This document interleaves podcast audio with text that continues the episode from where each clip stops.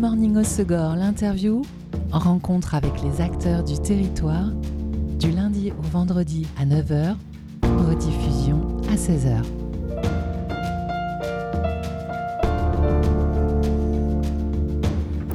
Bonjour à tous, bienvenue dans Good Morning Segor, l'interview sur Web Radio.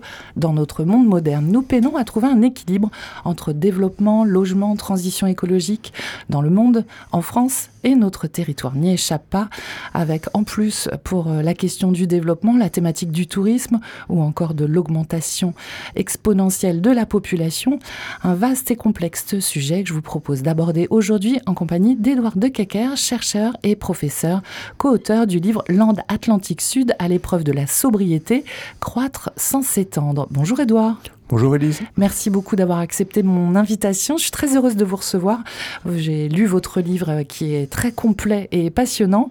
Donc, euh, vous êtes professeur à la chaire d'économie urbaine de l'ESSEC, l'école supérieure des sciences économiques et commerciales, responsable de pédagogie du master spécialisé management urbain et, urbain et immobilier.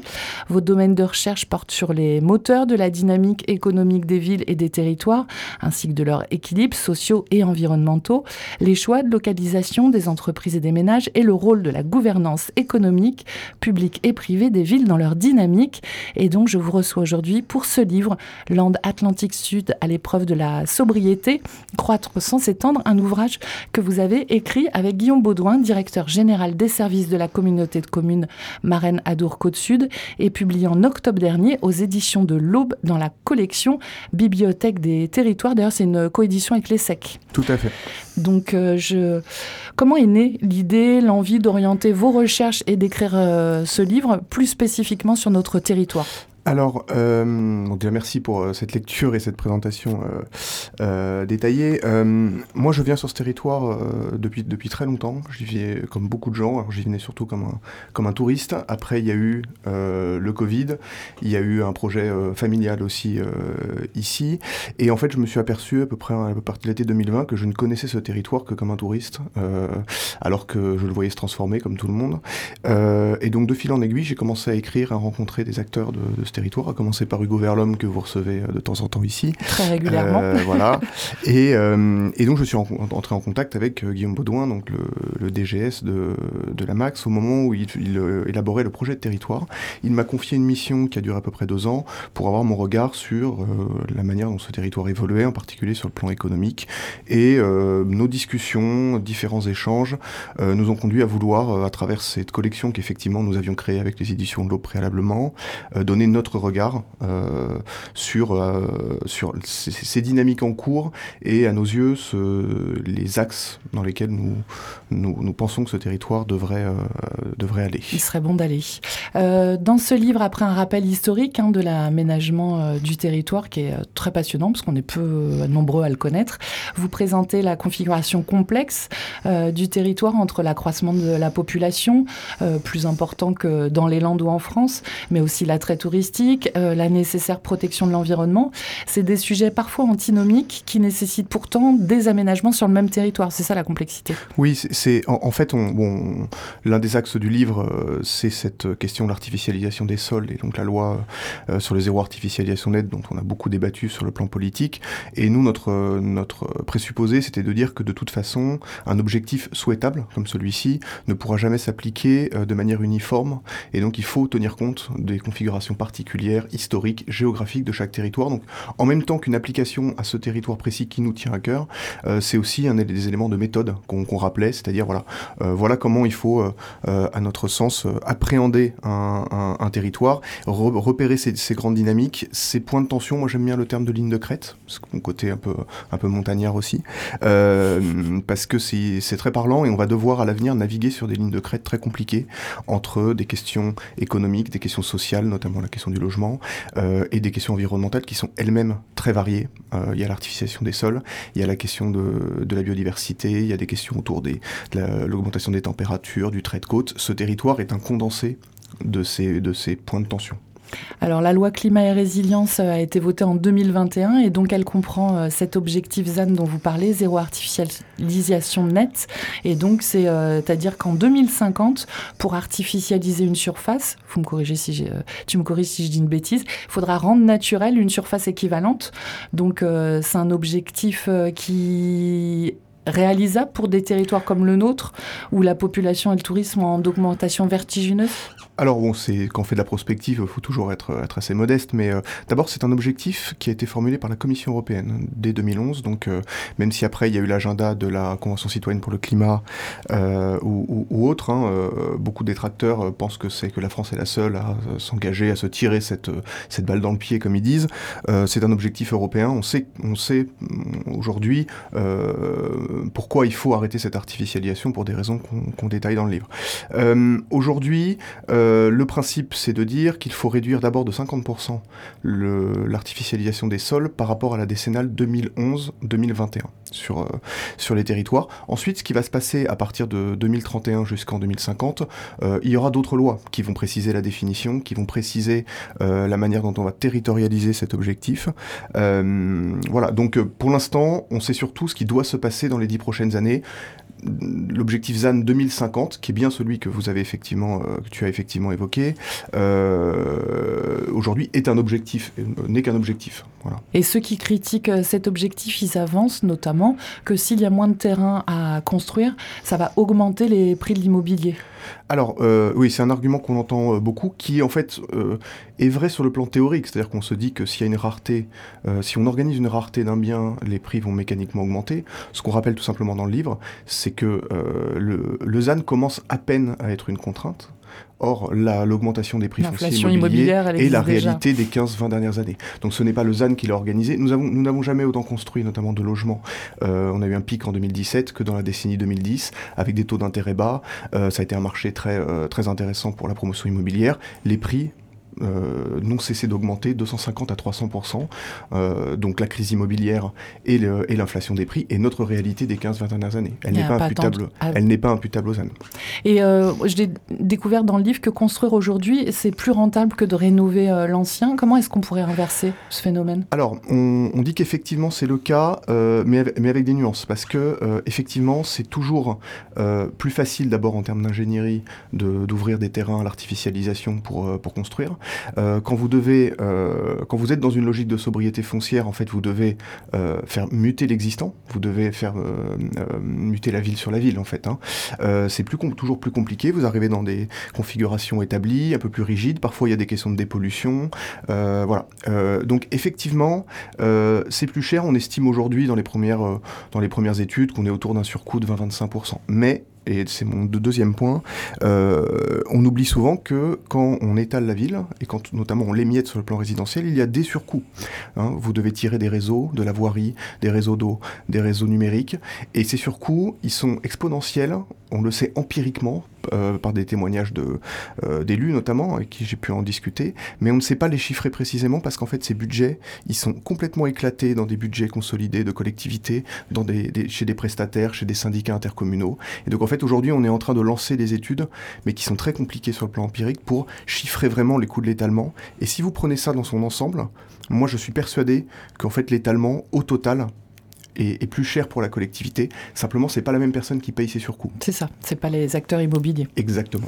Et euh, le fait de lancer ces études, ça pourrait être un argument auprès euh, des euh, collectivités territoriales qui financent ces surcoûts pour freiner cette expansion. Ce serait une, un éclairage, une pédagogie, une aide à la décision. Ceux qui ont le plus avancé sur cette question ce sont des chercheurs canadiens. On cite une étude dans le, dans le livre qui ont, qui ont chiffré assez précisément ça. Pour moi, c'est vraiment un axe de, de, recherche appliquée pour les, pour les prochaines années et effectivement, on a ce jeu un petit peu euh, euh, qui peut être un petit peu pervers où euh, bah, finalement, quand, un promoteur peut développe un, programme résidentiel, en, on va dire en, diffus ou bah, les surcoûts, c'est pas lui qui les assume. Or, il y a des modèles qui existent dans d'autres pays où ces surcoûts sont partagés entre la puissance publique et la promotion, hein, d'une part. Et, également des, effets un peu pervers où parfois ce sont les communes qui ouvrent des terrains euh, et qui vendent des terrains pour euh, artificialisation, qui s'en servent d'ailleurs également parfois pour équilibrer leur propre budget et qui renvoient à l'intercommunalité les surcoûts, puisque souvent ce sont des compétences qui sont passées à l'intercommunalité. Donc vous voyez un petit peu le jeu complexe et un peu pervers dont on a du mal à sortir, parce que finalement c'est un mode qui sur le plan économique et sur le plan même des pratiques est très très ancré. Il est très ancré, oui. L'autre défi, on le découvre dans le livre, il est social. le tourisme, l'augmentation de la population, l'artificialisation des sols dégrade notre cadre de vie et a engendré une crise du logement. Comment le concept de sobriété foncière pourrait résoudre ces deux problématiques euh, de, problèmes de, logement et de perte de qualité de vie Alors en fait, souvent dans, les détracteurs de cet objectif, on se dit en plus on a déjà une situation extrêmement compliquée euh, avec une, croissance démographique, euh, un, un, vrai sujet de, tension sociale autour du logement. Est-ce qu'avec la sobriété foncière, on va va pas en rajouter une couche? Et en fait, en vérité, la, politique du logement, de manière générale, on le voit, est une politique euh, euh, qui est à bout de souffle aujourd'hui. Et donc, quelque part, justement, la sobriété foncière et, les questions environnementales dans, leur ensemble, hein, parce qu'elles sont transversales, peuvent être l'occasion de remettre vraiment à plat toute une politique et, euh, faire autrement. Alors, sur la question du logement, on pourrait, faire, des heures et des heures sur, la question du logement. il y a des outils aujourd'hui qui existent pour réguler les prix du logement, qui pourraient être davantage utilisés, qui sont parfois parfois, euh, assez méconnu aussi hein, de, la part de certains, euh, élus. Euh, il y a des outils à inventer. On, on parle de notamment la question de, la dissociation du foncier et du bâti dans le, livre. Ce qui me semble impératif aujourd'hui, et c'est un consensus qui était encore impensable il y a quelques années, c'est la question de l'encadrement des prix fonciers. Aujourd'hui, le foncier est devenu un outil de production de dynamique patrimoniale privée et de spéculation. Or, le foncier, par définition, est une denrée limitée, c'est un bien commun comme l'eau, euh, et, euh, et, donc il faut trouver des outils pour pouvoir euh, sortir en partie le foncier de ces dynamiques spéculatives. Si vous arrivez à encadrer davantage les prix fonciers, si la collectivité reste maîtresse du foncier, vous allez quand même contribuer hein, à, à, ce que les logements que vous sortez soient plus abordables. Et ensuite, évidemment, il y a tout un ensemble de questions sur la manière dont on attribue hein, les, logements sociaux. Mais pour finir, je pense qu'il est impératif sur ce territoire que euh, le curseur de l'artificialisation soit déplacé massivement vers la production de logements abordables. On dit qu'on prône un plancher à 50% sur le logement abordable. En vérité, on pense que c'est on est plus proche de 70% parce que la fracture entre le marché du logement et le marché du travail est devenue extrême sur ce territoire, comme au Pays Basque, et ça fait que les jeunes n'arrivent plus à se loger, les entreprises commencent à avoir des problèmes de recrutement, et le logement est le problème numéro un pour le recrutement, et donc sont obligés de s'éloigner dans l'intérieur des terres de plus en plus loin, avec euh, des problèmes de transport, de la congestion, etc. etc puis de la dégradation de l'environnement, puisqu'on utilise tout notre véhicule pour parcourir tous ces kilomètres. Euh, on va aborder en seconde partie d'émission, évidemment, euh, le détail notamment de, de ces euh, euh possibilités de solutions. Euh, votre livre, il est accessible à tous. Hein. Oui. Je ne suis pas diplômée en sciences sociales et je l'ai lu très facilement. Il est très complet. Il s'adresse évidemment aussi aux acteurs politiques qui portent la responsabilité de ces changements de politique d'aménagement. Les mairies, la communauté de communes, c'est vrai que nous, citoyens, on n'y voit pas trop clair en fait. Alors, euh, préambule dans ma réponse, la raison pour laquelle on a écrit le livre, c'est précisément parce que, euh, bah parce que les gens n'y comprennent plus rien. Et c'est pas spécifique à ce territoire. Moi, je suis très inquiet à titre personnel de la, pour la, le devenir de la démocratie représentative. Je trouve que les, le, le, système est devenu opaque, euh, de, plus en plus opaque et, et inutilement opaque. Euh, voilà. Donc, on essaie d'abord de reposer un petit peu le cadre de euh, qui fait quoi, euh, pourquoi est-ce qu'on a un éclatement communal fort en France, pourquoi on a fait de l'intercommunalité, euh, quel est le statut du département, de la région, euh, euh, de l'État déconcentré, etc. Donc c'est un peu tout le monde. C'est vrai que les dernières années, les intercommunalités, euh, la, la, loi, donc sous le quinquennat Hollande, un certain nombre de lois ont donné beaucoup de compétences aux intercommunalités. donc on a un jeu entre les communes et les intercommunalités qui parfois est, relève de la complémentarité, parfois de la rivalité, y compris. En tout cas, nous, sur le territoire, on sent souvent plus d'opposition que oui. de collaboration. Oui, c'est assez. en, en, fait, on le dit sur ce, ce, ce territoire, mais, mais c'est pas le seul. Hein, a eu, euh, a eu une tradition finalement dans son, dans son mode de gouvernance ces 30 ou 40 dernières années, euh, qui était centré sur le binôme département-commune, euh, avec la présidence emblématique d'Henri Emmanueli, hein, dont, on parle, qui, qui a laissé un certain nombre de pratiques en fait hein, ici. Aujourd'hui, les, les 20 dernières années, on a une montée en puissance, et surtout les 10 dernières années, de l'intercommunalité. Aujourd'hui, par rapport au sujet dont on parle, par rapport à la spécificité de cette partie vraiment littorale de, des Landes, je pense que l'intercommunalité est le bon acteur à, renforcer. Et pour ça, et je, terminerai là-dessus, je pense qu'il est indispensable que le mode de scrutin que, le législateur soit cohérent et qu'il donne la légitimité du suffrage direct aux intercommunalités pour que les projets soient véritablement proposés, débattus devant les citoyens par, l'élection. Parce qu'aujourd'hui, si vous voulez, ce qui se passe à l'échelle nationale, c'est que vous avez une, euh, une décorrélation entre les échelons techniques et les échelons de décision et les échelons de la démocratie représentative. C'est très dangereux pour le, sur le plan de la, démocratie et du rapport aux citoyens, des citoyens euh, aux politiques locales. Et ça, vous en avez à discuter, vous qui avez euh, collaboré avec la communauté de communes Max? Oui, bien sûr. Alors, euh, euh, encore une fois, le, livre euh, bon, est coécrit avec, avec Guillaume. Il, n'engage que nous deux. J'ai eu, des, j'ai eu des échanges avec eux, mais, mais bien sûr avec, avec des services, avec des élus, etc. Donc, il y a évidemment une diversité d'opinions. Moi, je, d'abord, il y a, moi, j'ai vu dans les services des, des services de, de, très bonne qualité, avec des gens qui sont, qui sont impliqués hein, sur, sur leur territoire, qui essaient de faire, de, de porter des messages qui, d'ailleurs, honnêtement, en partie rejoignent un peu ce qu'on, donc je tiens également à le, dire aussi. Euh, et avec, Guillaume, on a, voilà, on a longuement, débattu de ces, sujets-là, et notamment je pense que la question de la, légitimité démocratique de l'intercommunalité sur le plan national est un vrai sujet pour les, prochaines années. Donc il faut que là, le législateur soit cohérent entre les échelons qu'il renforce sur le plan technique et économique et les échelons de la démocratie. On poursuit cette conversation passionnante dans quelques instants en votre compagnie, Edouard de Kecker. On va se faire une pause en musique avec un titre de votre choix. Et j'ai l'impression que c'était plutôt simple de choisir. Vous avez souhaité écouter Little Child Wild de Kirsty Mayfield. Pourquoi? Alors, euh, d'abord, j'aime beaucoup euh, la musique nord-américaine et, le, euh, et la soul. Et, et, en fait, je trouve que ce sont des gens qui ont, qui ont, porté des messages sur des problématiques très lourdes de, de, violence, de violence urbaine, de ségrégation sociale, raciale, avec une énergie, une positivité et une rage en même temps que, qui, me, moi, m'a toujours beaucoup ému. Et celle-ci, plus spécifiquement, qui rentre par le par la jeunesse. Hein, euh, et voilà, je trouve que par rapport aux, jeunes générations, aux thématiques euh, très lourdes qu'ils vont devoir, euh, vont devoir gérer, je trouvais que voilà, c'est un titre que, qui m'a paru, en plus que j'aime beaucoup et qui m'a paru opportun. Inspirons-nous. Inspirant. Voilà.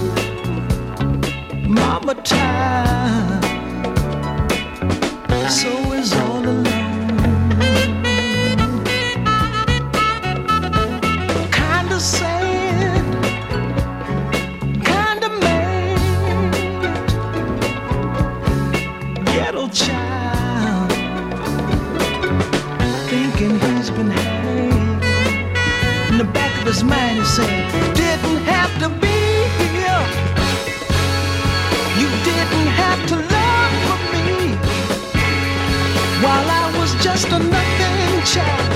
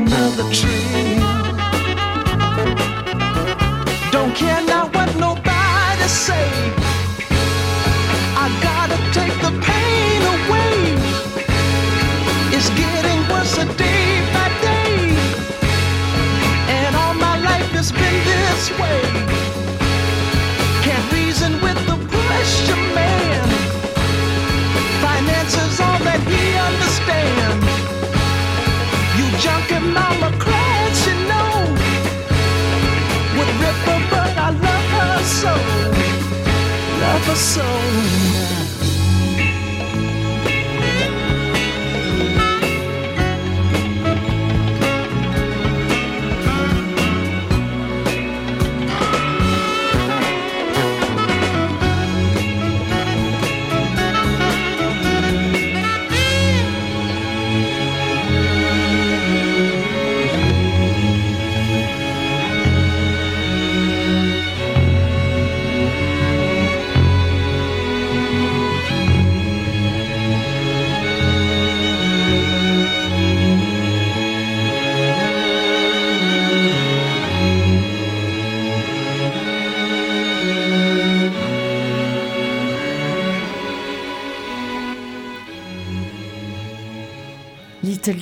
Running Wild, Curtis Mayfield dans Good Morning au Segor, l'interview sur Web Radio, programmation musicale de mon invité. Je suis en compagnie d'Edouard Dekeker, professeur à la chaire d'économie urbaine à l'ESSEC et co-auteur du livre Land Atlantique Sud à l'épreuve de la sobriété, Croître sans s'étendre, un livre publié aux éditions de l'Aube et de l'ESSEC. Edouard, on discutait avant euh, cette pause musicale de la responsabilité politique de cet aménagement du territoire entre communes et communautés de communes. Euh, dans le livre, euh, vous expliquez que Max figure parmi les lauréats de l'AMI, AMI, je sais pas comment on dit. Un appel à manifestation d'intérêt national. C'est un, un AMI. Et donc c'est à propos du ZAN. hein.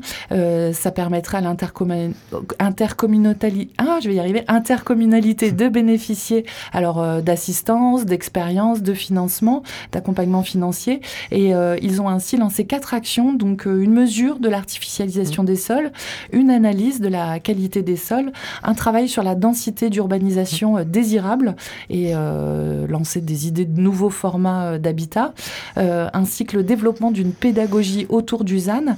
Euh, c'est quoi C'est une pédagogie à destination des élus des 23 communes?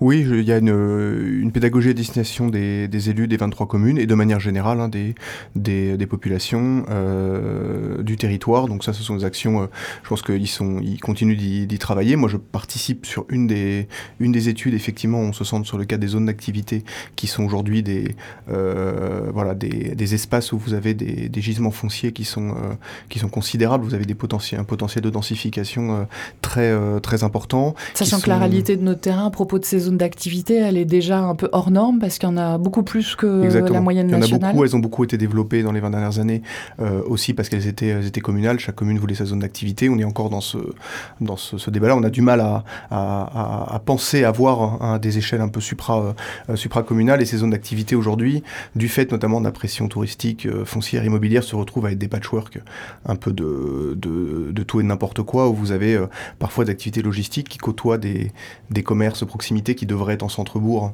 mais qui peuvent pas y être pour des questions de Financières. pour des questions financières, euh, avec des, des- un médecin généraliste en face d'un cours de yoga et à côté d'une boîte de BTP. Enfin, je caricature à peine. Non, mais c'est la réalité. Euh, voilà, donc euh, donc il y, a, y a un gros travail à faire sur les zones d'activité. Déjà pour nous, arrêter d'en faire de nouvelles, parce que c'est un modèle qui est, qui est obsolète hein, sur le plan du modèle de développement, et travailler l'existant, améliorer l'existant sur le plan y compris euh, architectural, paysager, etc. C'est quand même là que des, beaucoup de gens vont travailler tous les jours. Donc euh, il y a des questions aussi de voilà, il y a, y a des questions de qualité de, qualité de vie qui se posent.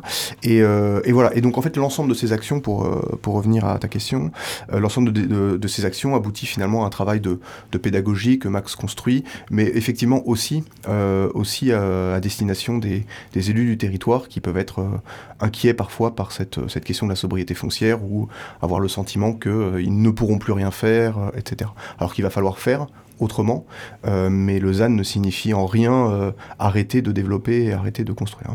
Oui, oui. Et euh, quels sont les freins, en fait, à, ces changements de mentalité à propos de l'aménagement du territoire auprès des politiques? C'est euh, psychologique, financier, technique, politique, un peu de tout ça? C'est une très bonne question. Il y a un peu tout. Euh, je pense que il y a d'abord, bah, y a- des pratiques qui sont extrêmement ancrées. Je vais vous donner un chiffre. Je vous disais que il faut réduire de 50% le rythme d'artificialisation par, par rapport à la décennale 2011-2021. Max entre 2011 et 2021 a artificialisé à peu près 715 hectares. Ça veut dire qu'elle ne doit plus artificialiser que entre 350 et 360 à horizon 2021. Elle a déjà consommé sur deux ans deux tiers de l'artificialisation prévue par la loi. Il ne reste que 120 hectares à artificialiser à horizon 2031.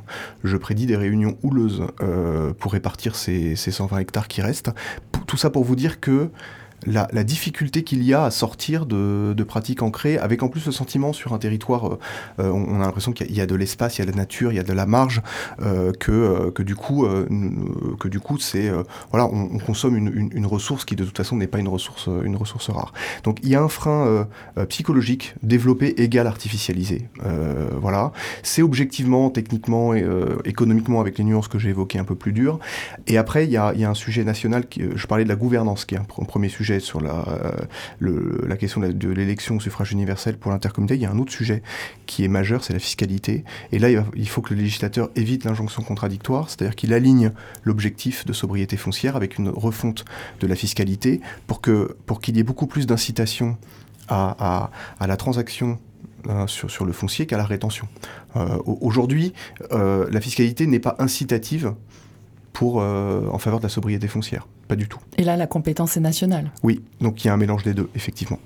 Euh, et ça, il faut le, il faut le dire aussi. hein. Il y a, le, il y a le, un, un objectif, nous, qu'on défend, qui est un objectif euh, d'une loi, euh, d'une loi nationale, avec encore beaucoup de travail à faire. Et il faut, du coup, aussi aligner d'autres planètes, c'est-à-dire la gouvernance et la fiscalité. Au moins deux grands, euh, deux grands sujets qui seront nationaux. Et après, il y a la manière dont les élus doivent se l'approprier. Et puis, dernier blocage, mais il faut le dire clairement, à un moment donné, c'est aussi que on a des élus, des structures, et c'est humain, et c'est pas spécifique au monde politique, qui ne veulent simplement pas perdre un pouvoir qui- qu'ils ont.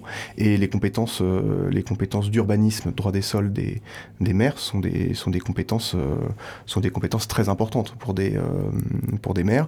Et la commune en France, historiquement, c'est quelque chose de très fort. C'est comme ça que la Troisième République a ancré l'idée républicaine. C'est par la commune à la fin du 19e siècle. Et depuis le début des années 80, on a décentralisé les compétences d'urbanisme aux, aux maires, qui est quelque chose qui est très débattu aujourd'hui. Nous sommes le pays où les compétences d'urbanisme sont parmi les plus décentralisées au monde, du fait de l'éclatement communal et de cette décentralisation de- depuis les années 80. Mais cette mentalité, cet ancrage communal se retrouve chez les citoyens aussi, parce qu'aux élections municipales, c'est là où il y a le plus de participation euh, parmi toutes les élections. Absolument. Les- L'élection où vous avez le- encore le plus de participation, ce sont les municipales et la présidentielle, c'est-à-dire le maire et, euh, et le président de la République. Le reste, euh, pour les citoyens, c'est toujours un, peu, un petit peu plus loin. Euh, et donc le, premier réflexe d'un citoyen quand il a un problème, c'est d'aller voir son maire. Et, donc vous aboutissez aujourd'hui, et, d'ailleurs c'est pour ça qu'il est inquiétant de commencer à voir ces dernières années euh, des maires pris à partie par les citoyens qui commencent à être vilipendés comme les autres. Euh, quand on connaît la puissance symbolique et historique de, la commune. On commence à avoir des crises de vocation chez, les maires. Je, vous donne vraiment, enfin c'est l'exemple type. Vous, êtes un citoyen, vous avez un problème euh, qui peut être un problème de, voirie euh, assez banal. Vous allez voir euh, votre maire et il vous dit parfois à tort, parfois à raison, parce que parfois ils en jouent aussi. C'est pas moi, c'est l'intercommunalité, et donc c'est le vice-président qui est en charge de la voirie, qui se trouve être le maire de la commune située à 25 km d'ici.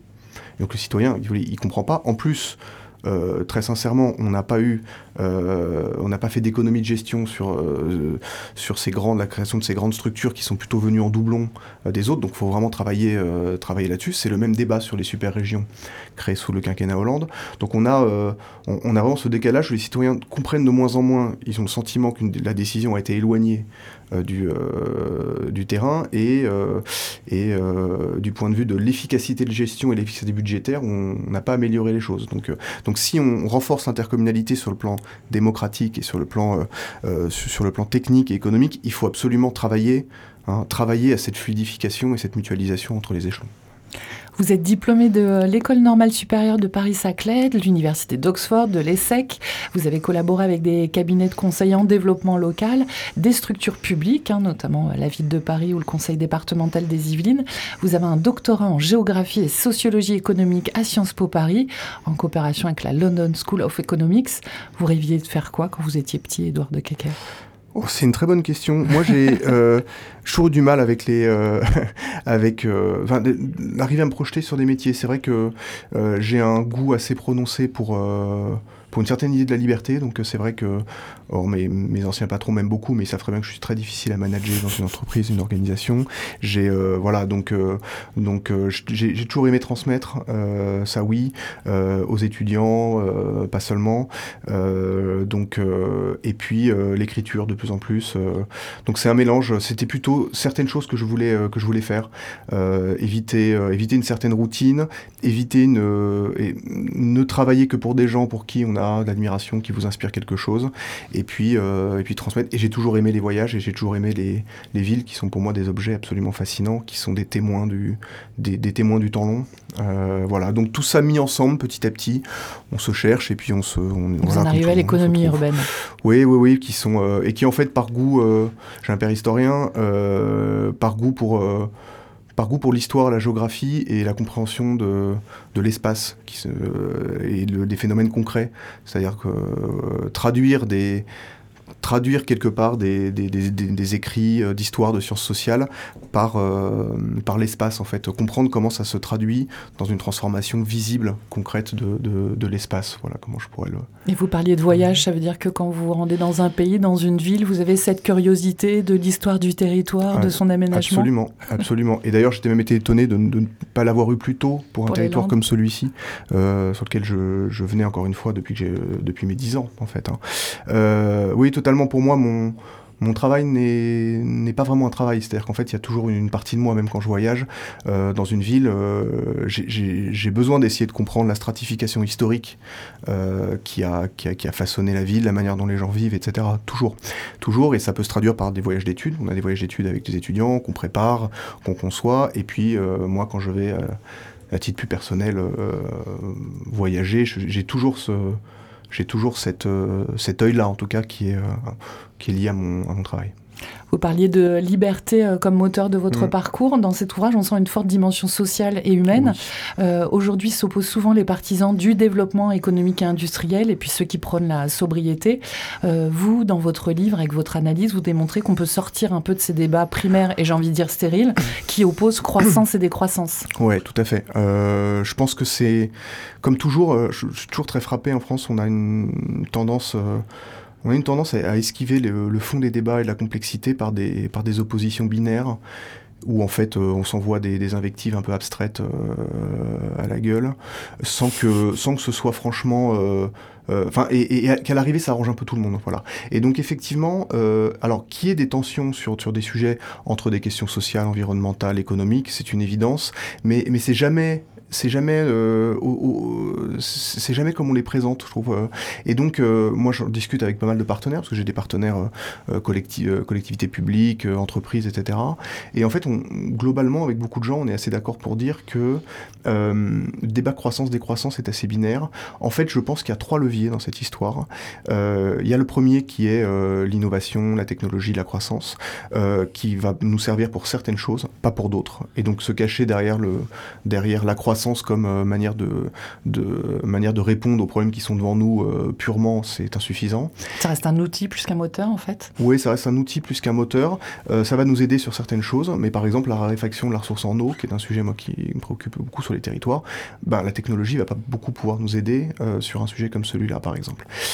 Ensuite, vous avez ce qu'on appelle l'optimisation, c'est-à-dire en fait qu'à un niveau de vie constant, vous faites mieux, vous êtes plus efficace dans la gestion de vos ressources. C'est la question de l'économie circulaire, c'est ce qu'on a appelé à tort euh, la smart city, c'est-à-dire le, enfin tort a raison, mais euh, j'utilise l'outil numérique pour la performance de mes réseaux d'eau, etc., etc. Euh, c'est toute l'économie collaborative, l'usage plutôt que la propriété, etc. Et vous avez euh, derrière le renoncement, euh, la, décroissance, c'est-à-dire des choses euh, auxquelles on va devoir renoncer. Et en fait, je ne connais aucun scénario aujourd'hui prospectif qui fasse l'impasse sur l'un de ces trois leviers. On va devoir, on va devoir user de ces trois leviers. La question est de savoir où nous allons placer de l'innovation, de la croissance, où nous allons devoir faire mieux à niveau de vie constant et ce à quoi nous allons devoir renoncer. Ça me paraît déjà un peu plus intéressant et plus juste de poser les choses comme ça. Le Pierre Froustet, le président de la communauté de communes Max, a préfacé euh, le livre. C'est un signe positif de l'engagement de, Max pour euh, cette sobriété. Je pense que oui, il a, il a accepté de, préfacer ce livre et d'ailleurs de, nous laisser extrêmement libres de, nos propos dans l'ouvrage. Euh, C'était aussi dans le cadre de la de, l'AMI ZAN que tu as évoqué. Donc et, Pierre Froustet a porté la démarche de, projet de territoire. Alors, projet de territoire n'est pas une obligation pour pour une, une collectivité, donc c'était un signe fort. Et, et- et je pense, je veux pas parler, euh, je veux pas parler en son nom, je, je pense qu'il a été effectivement euh, euh, très euh, euh, très attentif à ce qui est remonté pendant le projet de territoire, notamment euh, par des questionnaires auprès des habitants euh, qui, qui étaient inquiets de cette transformation du cadre de vie, euh, la dégradation d'espaces naturels, etc. Puis là, actuellement, ils invitent un, un panel euh, de, de- de citoyens à participer Ouais. aussi. Oui, oui, donc, euh, donc je pense que moi j'y- vois aussi le signe de voilà d'un intérêt pour euh, euh, bah aussi pour euh, pour des paroles de gens qui proposent euh, qui proposent des, idées, euh, qui proposent des lectures. Voilà, donc moi j'ai voilà trouvé que c'était un signe tout à fait positif et et, et comme le, le livre porte sur le territoire en tant que président de président de, de Max, c'est tout à fait légitime qu'il le- qu'il le préface. Notre député Lionel Cos a également participé à un débat sur ce sujet à l'ESSEC. Il semble partager euh, ton point de vue aussi. Oui, tout à fait. Alors euh, Lionel Cos, euh, c'était également aussi parce que parce que euh, parce qu'il a été quand même très euh, très porteur de, de la de- à l'échelle nationale de, de la loi climat résilience sur ce volet, hein, notamment sur le sur l'artificialisation des sols, jusqu'au débat euh, jusqu'à l'été 2023, donc sur le euh, sur la loi qui est proposition de loi qui était celle du, du Il est président aujourd'hui du Conseil national de l'habitat, donc c'est-à-dire qu'il est particulièrement moteur sur les sur la question des politiques du logement, qui est un, un sujet national aujourd'hui. Euh, voilà, donc, euh, donc effectivement, pour toutes ces raisons, euh, son ancrage avec le territoire et sa casquette nationale, euh, proposé, et il, a eu la gentillesse d'accepter de venir, euh, de venir parler du livre hein, qu'il a lu euh, également euh, avec beaucoup d'attention, et j'en ai be- beaucoup discuté avec lui. Et, pour débattre de ça, c'est un signe, encore une fois, d'avoir des, élus qui sont sur ce territoire, qui, qui, qui sont très attachés à leur territoire et qui ont euh, une écoute. Moi, je trouve chez lui beaucoup d'écoute euh, pour d'autres paroles que, que non, pas la sienne, mais que celle, de, que, que celle des politiques, c'est-à-dire euh, des, des acteurs universitaires, des acteurs économiques, des acteurs associatifs. Et je trouve que c'est pour moi une, vraiment une très grande qualité d'avoir cette ouverture, cette ouverture d'esprit, euh, qu'on- qu'on- honnêtement que, que moi je retrouve pas forcément euh, souvent chez euh, dans le monde politique, qui, qui, qui parfois est un monde qui euh, qui, qui vit un peu de, de, de ses débats et de ses propres paroles un peu de, de manière close. Alors c'est pas du tout systématique, il y a des exceptions, mais quand je trouve des élus, et il y en a de tous les bords, qui, euh, qui, ont, cette, euh, qui ont cette écoute, euh, très franchement, ça me, voilà, ça me rend optimiste. Ça te redonne foi en l'humanité. Oh, l'humanité, je sais pas. L'humanité, je sais pas, mais, mais, mais c'est vrai que dans le, on a, on a besoin de ça. On est un pays, on, on a du mal on a l'impression qu'on débat en permanence, euh, et en fait on débat assez peu. Je trouve que c'est un pays où il y a peu de débats. On n'arrive pas aujourd'hui à trouver les bons canaux, euh, mettre autour de la table des, élus, euh, des chefs d'entreprise, acteurs associatifs ou autres, et, poser de manière mature et sereine les, les, problèmes. On est saturé, on est saturé de de débats qui n'en sont pas, qui sont encore une fois des, invectives complètement abstraites. Euh, je ne sais pas à quoi c'est dû. On a une vieille tradition de ça en France. On aime bien les, euh, on aime bien les, positions très tranchées, abstraites, et on a du mal à, à reposer, ouais, les polémiques. Euh, voilà. Donc, donc quand quand on arrive à essayer à, notre échelle d'organiser des événements où on peut, on peut avancer, effectivement, surtout sur ce sujet, le sujet du, le sujet du ZAN, c'est on, va naviguer à vue, c'est normal euh, que, qu'une loi ne, puisse pas porter absolument toutes les réponses sur la définition de l'artificialisation, la manière dont on va l'appliquer, le calendrier, la territorialisation, etc. Donc on va devoir naviguer à vue et c'est pas notre culture. Nous, on, a l'impression souvent que tout doit être dans la loi euh, et sinon ça va pas. Mais c'est normal, on, on avance collectivement ensemble et et je reconnais le grand mérite à cette loi que d'abord, un, elle n'a pas esquivé la question de la contrainte. Et ça, c'est inévitable. Si vous aviez parlé de sobriété foncière de manière générale sans rien, tout le monde aurait été d'accord avec ça, il ne se serait rien passé. Et là, il y a eu justement énormément de contributions. De, écrites. Moi, j'ai vu beaucoup de mes collègues universitaires euh, s'exprimer sur le sujet, des, euh, des experts qui ont dit non mais c'est super parce que ça nous force à essayer de penser autrement. Il s'est passé quand même quelque chose depuis un an, un an et demi, et donc voilà, il faut continuer de cette manière. Est-ce que euh, d'autres rencontres, débats autour du livre sont prévus en 2024 oui, euh, donc euh, je sais qu'il y, a des, il y a quelques maires du territoire qui sont intéressés, y compris d'ailleurs en, dehors du, en dehors du territoire, dans le Pays Basque ou plus au nord des Landes, puisque cette pression dont on parle dans le livre, elle dépasse déjà. Hein, Marina Dourco Sud, elle, arrive, elle commence à arriver plus, plus au nord. moi, j'ai je, été invité, j'ai le plaisir de participer à un colloque qui est organisé en février, je crois que c'est le 24, sur le, le lac de Souston.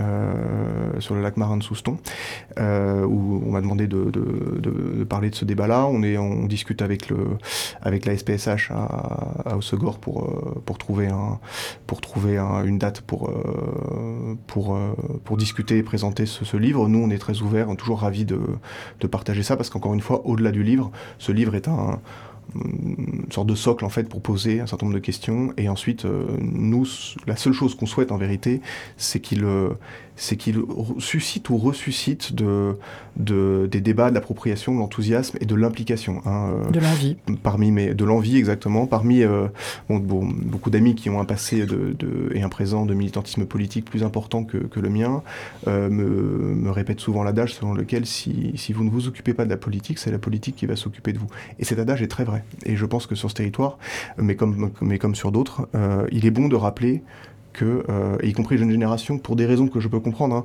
euh, sont quand même assez loin euh, de ça, mais leur manque d'implication aura des conséquences sur eux, d'une manière ou d'une autre.